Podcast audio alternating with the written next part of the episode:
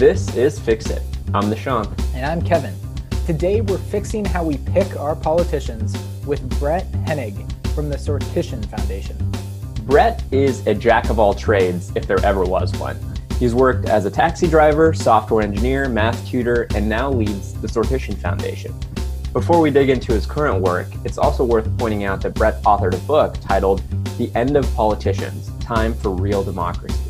On the personal side of things, he's the father to four boys, and amid all of this, has somehow also found the time to earn a PhD in astrophysics. Well, if there was ever a time for real democracy, it's probably right now. We're recording this on November 6th, 2020, and here in the US, still have no clue who will actually be our president. So, Brett, thank you for making our episode so timely. Pleasure. Good timing to invite me. Yes. Well, Brett, can you tell us a little bit more, even though it may be abundantly obvious to our listeners, about why our democracy and democracy in general needs a new approach to picking its officials?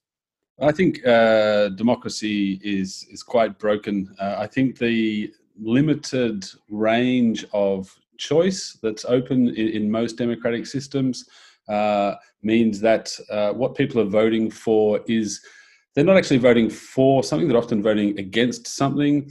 Um, I think the, the democracy is being captured by numerous vested interests that are distorting the, the policy preferences. I think the fact that, uh, for example, half of the U.S. Congress is millionaires or more is obviously distorting what kind of policies come out of that. I mean, this has been going on for, for years and years. Given that it's such a long-standing problem, Brett, could you just explicitly outline what are the obstacles that have kept people from solving this this issue in the past? Why don't we have a new way of picking our politicians yet? Perhaps the, the best answer might be the, the historical context. Uh, when elections were first uh, imagined, uh, even when they were used in, say, ancient Athens, they were explicitly related with oligarchic devices. Uh, you can find quotes in Rousseau, in Montesquieu, in Aristotle saying elections equal oligarchy, random selection equals democracy. Uh, in fact, in the time when uh, elections were first started, uh, the, the, the, founding fathers of the US, so to speak, they looked at these writings of Montesquieu and they said, Whoa, we don't want pure democracy, no way. They chose elections. And in fact, in almost all states in the US when elections first began, only propertied or slash rich white men could vote it, they knew it was an aristocratic device. And okay, even though more and more people have won the vote, you know, women ran, won the vote in the 1920s. Uh, the Voting Rights Act in 1965, uh, you know, removed lots of barriers to African Americans, people of color voting. I think still the electoral system is essentially captured by the elites. Brett, we've seen a lot of solutions proposed about how to fix this problem. I can think of negative voting has been thrown out by some people. You mentioned that oftentimes people are motivated by who they don't want to vote for. So negative voting is basically that notion of say who you don't want first mm-hmm. and just eliminate that person and then let's move on.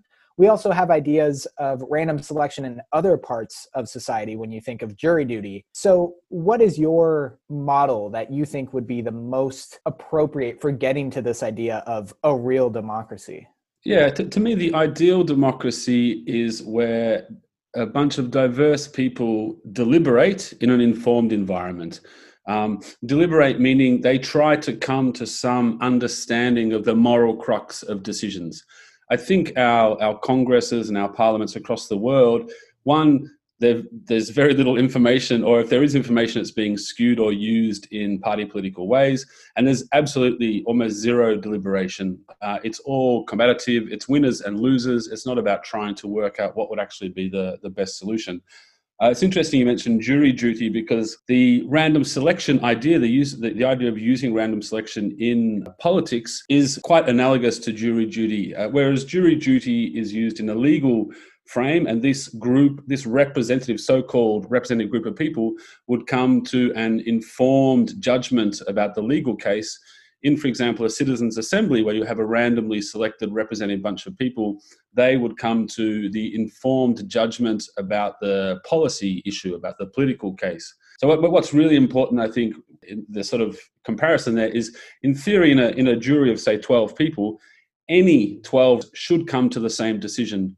And this is the same idea with a citizens' assembly uh, or using sortition random selection. That group of, say, 100 people, which is what they're bringing together in Scotland in the climate assembly starting this weekend, should come to the same idea or proposal that any randomly selected 100 people should come to after having deliberated in an informed environment. Brett, maybe to drill in a little more, what do you think one of these assemblies looks like in practice? And can you can you discuss any places where it's been implemented successfully? So there's been hundreds of examples all across the world of using citizens' assemblies. There are always, of course, issues with connecting the output of those assemblies to political power, um, because at the moment they've typically all been advisory. So if we ignore that admittedly very big uh, question about how to connect those to political power, um, the recent uh, more well-known ones are the Irish Citizens Assembly. Uh, nine, randomly selected group of 99 people came together to talk about the constitutional ban on abortion. Uh, they're having a new Citizens Assembly on gender issues.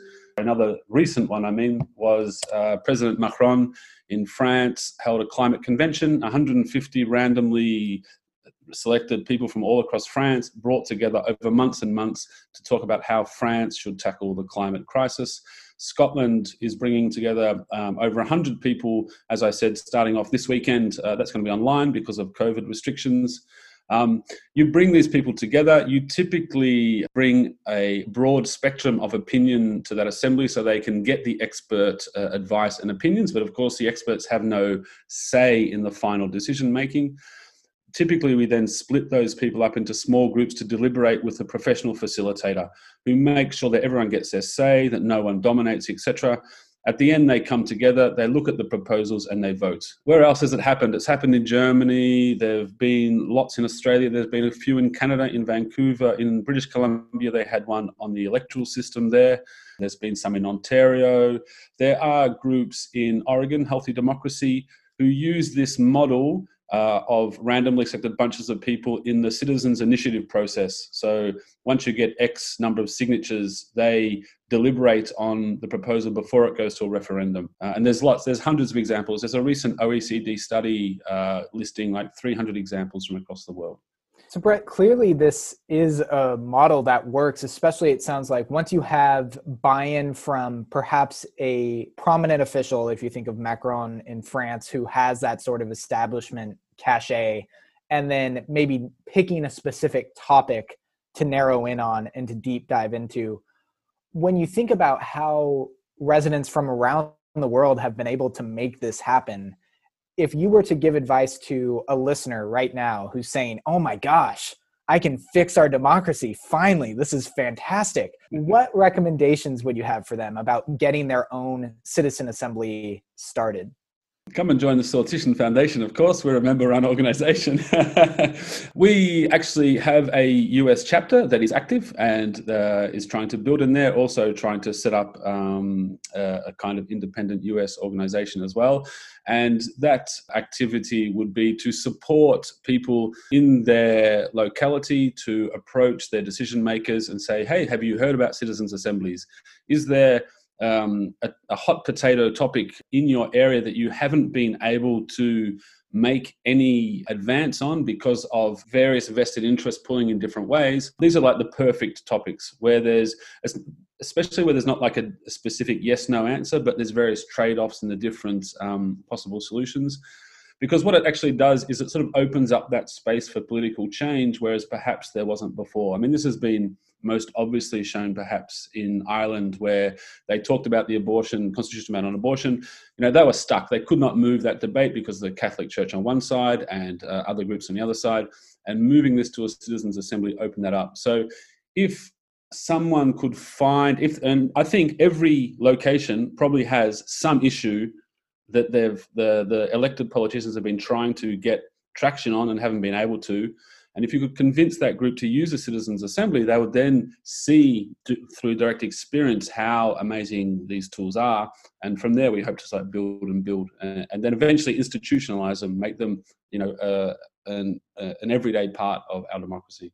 Awesome. Well, folks, I think you've heard it here. Let's all go find some hot potatoes convince our elected officials that they have no clue what they're doing and need some assistance from us, the people. So thank you, Brett, for inspiring me. And I'd like to thank all of our listeners. Thank you. Thanks for the time. Listeners, we appreciate you tuning in. And be sure to let us know if you're fixing any interesting problems in your community. Tweet at us at fix underscore cast and use hashtag fixit. And please spread the word about the podcast and leave us a five star review if you feel generous. See you next time, Fixers.